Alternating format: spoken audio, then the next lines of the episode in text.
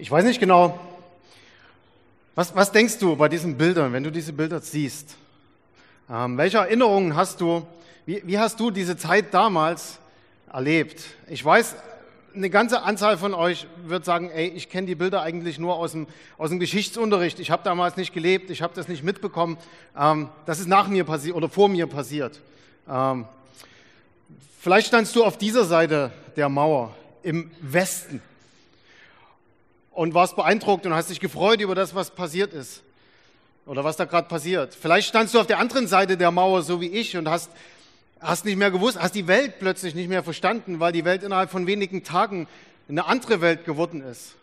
Und vielleicht warst du damals auch noch ganz weit im Osten. Egal, egal wo und wie du diese Situation erlebt hast, diese Momente haben unser Land und unser Leben verändert. Und ich kann mich für mich ganz, ganz genau daran erinnern, das war eine, eine krasse, verrückte Zeit. Ich war damals gerade 14 gewesen, habe meinen Personalausweis gehabt und es gab nur ein Ziel, auf das ich hingelebt habe. Ich wollte 15 werden, ich wollte meinen Moped-Führerschein machen und dann wollte ich nach Tschechien fahren, weil in Tschechien, da gab es Mao Am. Und mein Traum war, ich würde nach Tschechien fahren mit dem Moped und eine Stange Mao Am kaufen. Das war mein Traum damals. Und dann kam diese, diese total verrückte Zeit. Ich war damals in der Kirche gewesen, zusammen mit anderen. Wir haben gebetet ähm, und ich habe die Kirchen in Ostdeutschland danach und davor nie wieder so voll gesehen wie in dieser Zeit. Da saßen Menschen ohne Ende, Massen von Menschen in dieser Kirche. Die meisten haben überhaupt nicht an Gott geglaubt. Die haben nicht geglaubt, dass Gott existiert, aber die haben zu einem Gott, an dem sie nicht geglaubt haben, gebetet. Und dieser Gott hat ein System zum Wanken gebracht und hat innerhalb von wenigen Monaten die ganze Welt auf den Kopf gestellt. Und ich weiß noch, wie der Pfarrer damals gepredigt hat und seine Predigt war eigentlich immer die gleiche. Er hat gesagt, keine Gewalt. Leute, lasst uns das ohne Gewalt lösen. Und die Leute waren, waren sehr, sehr angespannt. Wir, wir wussten, da saßen Stasi-Leute mit drin in der Kirche. Überall war Polizei. Im Nachhinein habe ich, habe ich mitbekommen, dass die, die Lager eingerichtet gewesen sind, die Gefängnisse. Es gab ganz klare Pläne, wer wohin kommt, wenn es losgeht. Alles war vorbereitet. Und mir hat später mal ein Mann gesagt, der bei der Stasi gearbeitet hat, der hat gesagt, weißt du, wir waren auf alles vorbereitet. Aber was wir nicht vorbereitet waren, waren Gebete und Kerzen. Gott hat durch Gebete und Kerzen ein Land verändert. Und ich frage mich manchmal, wo wäre ich heute, wenn das damals nicht passiert wäre, wenn es diese Bilder nicht gäbe? Wo wäre ich? Was wäre mit meinem Leben? Wo wärst du? Gäbe es die KFO? Gäbe es Stadtlicht, die Kirche für Zwickau, die wir gerade am Gründen sind, in Sachsen, gäbe es das wahrscheinlich nicht oder nicht in dieser Form. Gott sei Dank ist das Thema eurer Predigtserie und danke für meine Heimat. Das ist das Thema, wo ich gern heute drüber reden möchte. Und wenn ich diese Bilder sehe und wenn ich mich zurückerinnere an diese Zeiten, dann denke ich mir oft, ich müsste um so vieles dankbar sein. Dankbar, dass ich in diesem Land lebe. Dankbar, dass ich in dieser Zeit lebe. Dankbar, dass es mir so geht, wie es mir geht. Und wenn ich dann die Bilder von den Flüchtlingen sehe, in Ungarn, in Kroatien, äh, in Bulgarien, an der syrisch-türkischen Grenze, dann, ich müsste um so vieles dankbar sein, dankbarer sein, aber ich habe mich so dran gewöhnt. Und ich merke, dass einerseits ist das super gut, mich dran zu gewöhnen. Was wäre mein Leben, was wäre unser Leben, wenn wir jeden Tag Angst haben müssten, dass morgen alles anders ist, als es heute ist? Aber auf der anderen Seite gibt es so negatives Gewöhnen, wo ich denke, wow, es ist so gewöhnlich geworden. Ich habe so sehr vergessen, wie diese Zeit damals gewesen ist. Ich habe so sehr vergessen, wie es hätte sein können. Und ich verliere meine Dankbarkeit so sehr, dass ich meinen Kindern heute verbiete, Mao Am zu essen, weil da so viel Zucker drin ist. Es ist alles so gewöhnlich geworden. Wo es, wie, meine große Frage ist, wie, wie kann ich Dankbarkeit lernen? Wie kann ich, warum bin ich so oft Undankbarkeit? Kann ich dankbar werden? Und wenn ja, wie kann ich dankbar werden? Und das ist meine Geschichte, mein Leben mit meinem Land. Und egal wie deine Geschichte mit diesem Land ist und wie, was du mir erzählen würdest, wenn du reden dürftest über deine Geschichte mit diesem Land, wir leben in einem Land, was eines der reichsten Länder dieser Welt ist.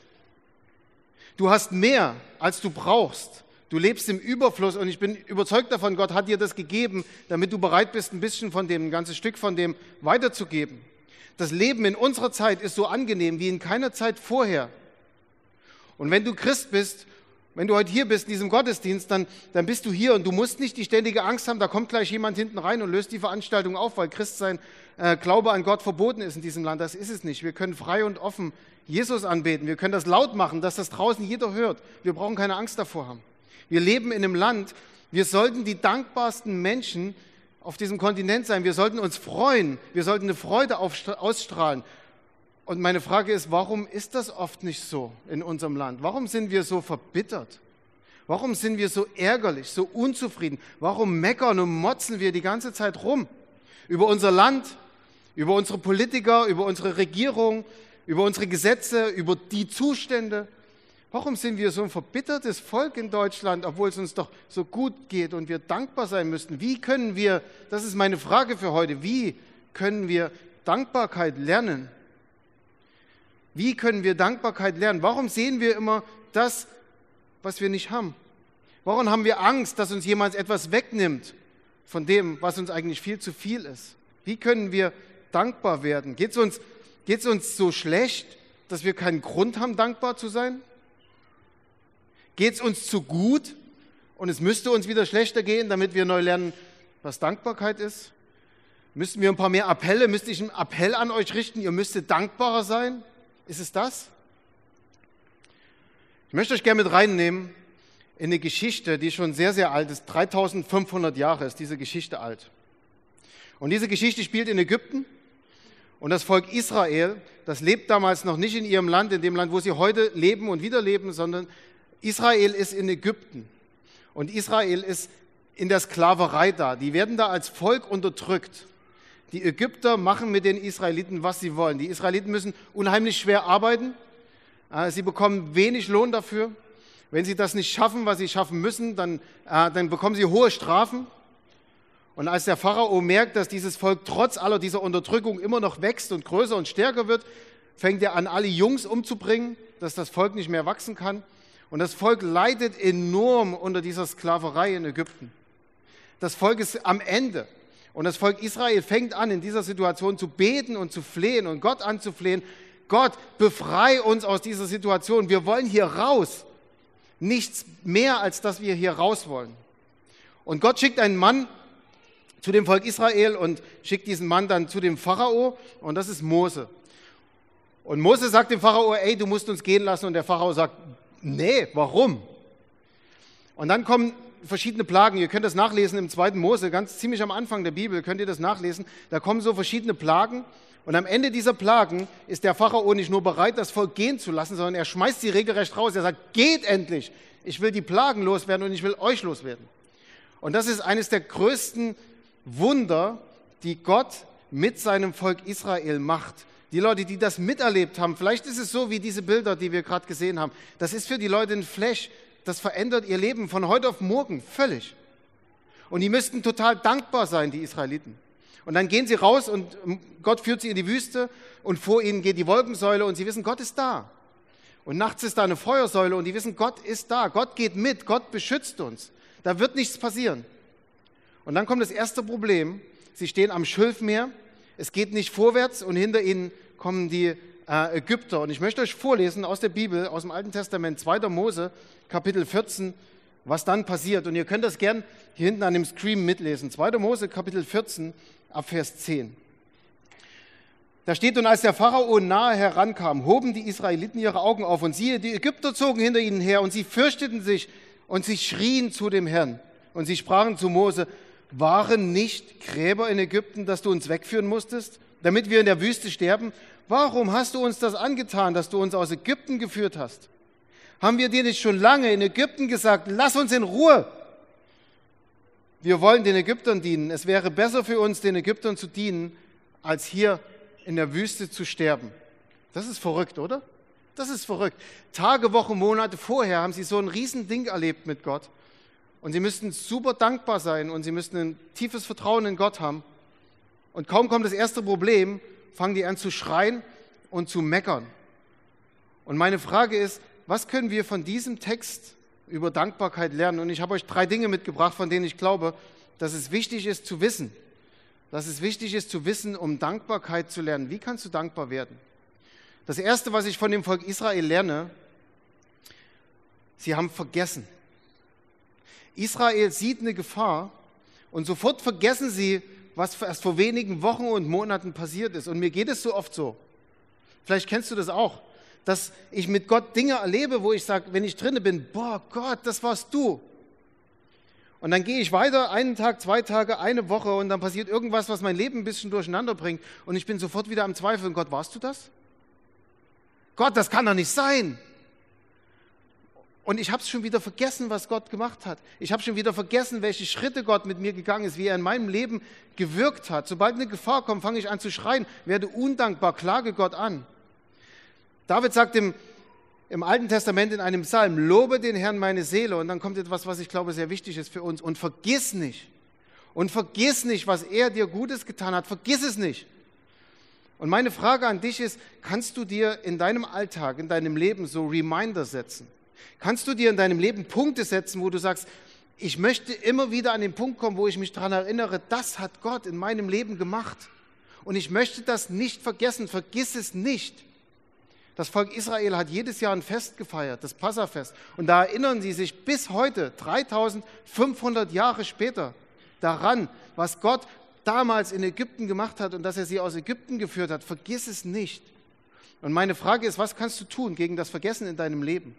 Wo kannst du dir Reminder setzen? Ganz bewusst. Wo kannst du die Reminder, die du hast, deinen Geburtstag, äh, deinen Hochzeitstag, deinen Tauftag, Dinge, die dich sehr bewegt haben in deinem Leben, wie kannst du die so feiern, dass Gott dadurch geehrt wird und dass du dankbar bleibst in deinem Herzen? Das ist so wichtig, dass wir nicht vergessen, dass wir uns erinnern. Die zweite Sache, die ich von Israel lerne, Israel tappt in die sich vergleichen Falle.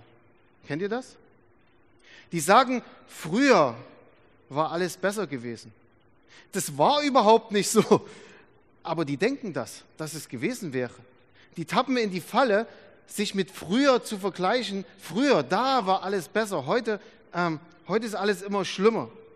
Wären wir doch in Ägypten geblieben, hätten wir bloß nicht das und das und das gemacht. Kennst du das aus deinem Leben? Ich sehe die Dinge bei anderen, die ich gern hätte. Ich sehe die Zeiten und die Orte, an denen ich gern noch wäre. Ich vergesse und übersehe völlig, dass ich mehr habe, als ich brauche. Ich sehe, dass der andere mehr hat als ich und ich will das haben, was der andere hat. Ich fange an, mich mit dem anderen zu vergleichen. Und wenn ich mich vergleiche, dann vergleiche ich mich so oft mit Leuten, die viel mehr haben als ich, nur um unzufrieden zu sein und undankbar zu werden. Und das führt zu nichts anderem, dieses Vergleichen, als zu Neid, zu Verbitterung und zu Undankbarkeit. Wisst ihr, was ich gemacht habe? wir haben in Zwickau ein Projekt angefangen, das heißt Cross Culture. Und in diesem Projekt machen wir was ganz Ähnliches, was Heidi gerade erzählt hat. Wir wollen gerne Flüchtlinge in Zwickau willkommen heißen. Und ich habe es mir zur Gewohnheit gemacht, dass wenn ich dort bin oder wenn ich mit Flüchtlingen zusammen bin, dass ich mich hinsetze und dass ich diesen Leuten Fragen stelle. Wo kommst du her? Erzähl mir über deine Flucht.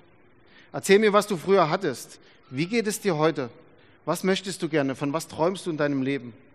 Und diese Geschichten, diese Leute und das Vergleichen mit den Situationen dieser Menschen, das macht mich dankbar. Und dann rede ich mit einer jungen Frau aus Eritrea, die über sieben, acht Länder nach Deutschland gekommen ist, die allein unterwegs war als Frau und vergewaltigt worden ist, die in Moskau angekommen ist und dort ihr Kind abgetrieben hat, die dann irgendwann in Deutschland gelandet ist mit dem Traum, ein neues Leben anfangen zu können. Und ich vergleiche das mit meinem Leben und ich vergleiche das mit meiner Familie und ich merke, ich werde dankbar. Ich werde dankbar über das, was Gott mir geschenkt hat. Ich ahne, ich ahne, wie gut es mir geht im Vergleich zu anderen Leuten und zu ganzen Nationen, denen es anders geht. Und wenn wir uns vergleichen, wenn du dich gerne vergleichst mit Leuten, warum gehst du nicht mal zu diesen Leuten und vergleichst dich mit diesen Leuten? Ich glaube, das würde dich dankbarer machen. Dankbarkeit entsteht, wenn du deine Augen abwendest von dem, was du hast, von dem, was du gerne haben möchtest, auf das, was du hast. Dankbarkeit entsteht, wenn du in den Blick bekommst, was du hast und nicht ständig drauf guckst, was du gerne haben möchtest. Dankbarkeit entsteht, wenn du sagst, das ist genug. Kannst du das sagen über dein Leben? Kannst du sagen, das ist genug? Ich bin okay mit dem, was ich habe und wie ich bin. Kannst du das sagen? Gibt es die Momente? Die dritte Sache, die ich von dem Volk Israel lerne, ist, sie haben Angst, etwas zu verlieren. Die Israeliten haben Angst, das zu verlieren, was sie geschenkt bekommen haben. und noch mehr als das.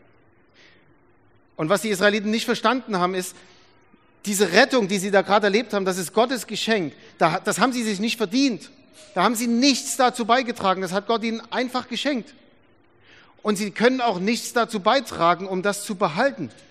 Das bleibt Gottes Geschenk aus Gnade und Liebe zu seinem Volk Israel. Es ist ein Geschenk. Und ich glaube, je mehr du verstehst, je mehr wir verstehen, dass, dass Dankbarkeit aus, oder dass, dass das, was wir haben in unserem Leben, ein Geschenk ist, dass Gott uns das macht aus Gnade, je mehr wird Dankbarkeit in unser Leben kommen. Dass du hier in diesem Land lebst, dass hier Frieden ist. Das ist ein Geschenk von Gott. Das hast du dir, das haben wir alle uns nicht verdient. Da haben wir keine Aktie dran. Das hat Gott geschenkt. Und wir können auch nichts dazu beitragen, wenig dazu beitragen, dass das so bleibt. Es bleibt Gottes Geschenk aus Gnade. Aber je mehr ich verstehe, dass Gott ein liebevoller, ein gnädiger, ein schenkender Gott ist, je mehr werde ich dankbar über das, was Gott mir schenkt. Und wisst ihr, das größte Geschenk, was Gott dir macht, das größte Geschenk ist Vergebung. Das größte Geschenk ist Gnade. Das größte Geschenk ist Jesus Christus, der für dich am Kreuz gestorben ist.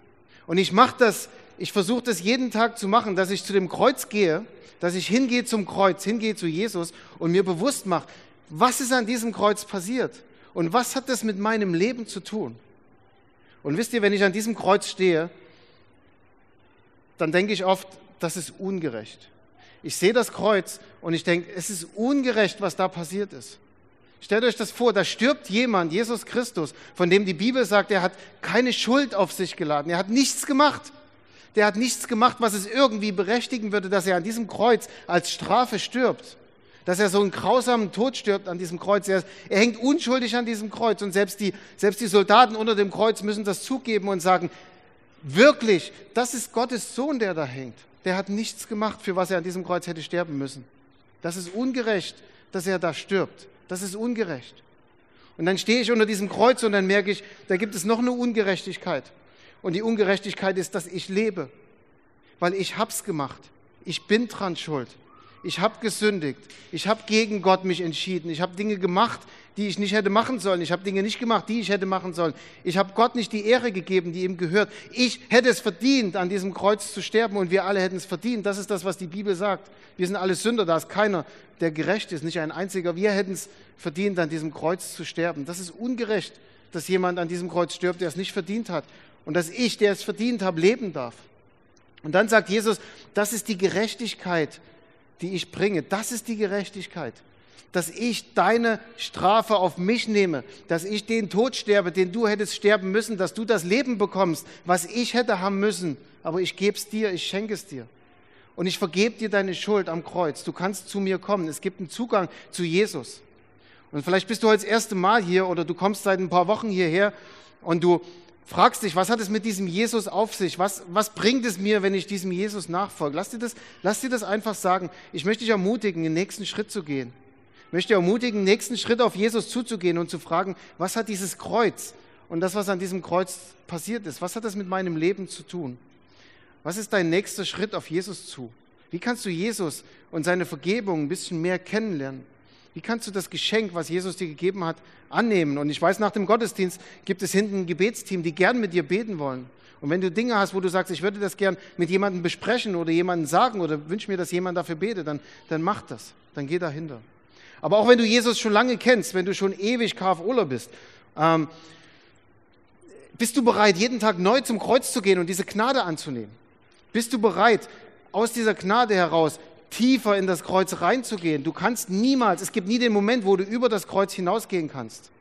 Es gibt nur den Moment, wo du tiefer in das Kreuz reingehen kannst. Und das ist mein Anliegen, wenn du schon lange mit Jesus unterwegs bist. Bist du bereit, jeden Tag neu Gnade zu verstehen? Weil, weißt du, Gnade führt zu Dankbarkeit. Je mehr du die Gnade Gottes und das Geschenk Gottes verstehst, was da am Kreuz passiert ist, je dankbarer wird es dich machen in deinem Leben. Und diese Dankbarkeit bleibt. Die bleibt auch dann, wenn Dinge in deinem Leben in Bewegung sind, wenn Dinge nicht so laufen, wie sie laufen sollen, wenn du deine Heimat verlierst und all diese Dinge, die passieren können.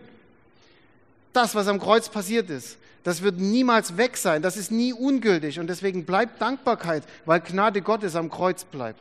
Bist du bereit, neu die Gnade Gottes für dein Leben zu entdecken? Echte Dankbarkeit entsteht, wo du die Gnade Gottes in deinem Leben entdeckst und wo du sie im Leben anderer entdecken kannst. Wie werde ich dankbar, war die Frage. Und drei Dinge habe ich euch gezeigt. Das erste Sache ist, vergesse nicht, sondern erinnere dich. Das zweite ist, hör auf, dich zu vergleichen. Werde zufrieden. Und das dritte ist, hab keine Angst zu verlieren. Gott hat dir Gnade geschenkt.